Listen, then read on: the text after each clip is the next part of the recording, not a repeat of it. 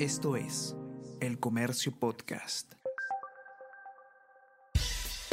Buenos días, mi nombre es Soine Díaz, periodista del Comercio, y estas son las cinco noticias más importantes de hoy, martes 27 de septiembre avión de la Marina se usó para trasladar a familiares de Pedro Castillo. El mandatario viajó de Chiclayo a Lima el 26 de junio, día en que no tuvo agenda de actividades. La oposición exige una investigación. Además, la Fiscalía recabó en la FAP documentos sobre el avión presidencial en el que días antes voló un sobrino con un DNI que no existe ex socio del presidente que ganó contratos con el Ministerio del Interior, fue a Palacio. El presidente Pedro Castillo se reunió en Palacio de Gobierno con su ex socio José Herrera Requelme, quien en mayo último ganó dos contratos en el Ministerio del Interior por un total de 23 mil soles. En el 2017, Castillo y Herrera fundaron Consorcio Chotano de Inversionistas Emprendedores, HOP.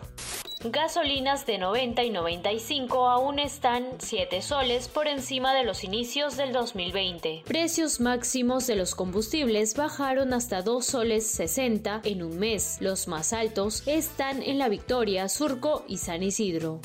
Obras dejan a la vista parte de 166 kilómetros de rieles de los tranvías. Los trabajos de peatonalización en el centro histórico de Lima han expuesto parte de la infraestructura ferroviaria que hacia 1923 permitía cubrir hasta 11 rutas entre el Cercado, Rímac, Barrios Altos, Chorrillos, San Miguel y La Punta.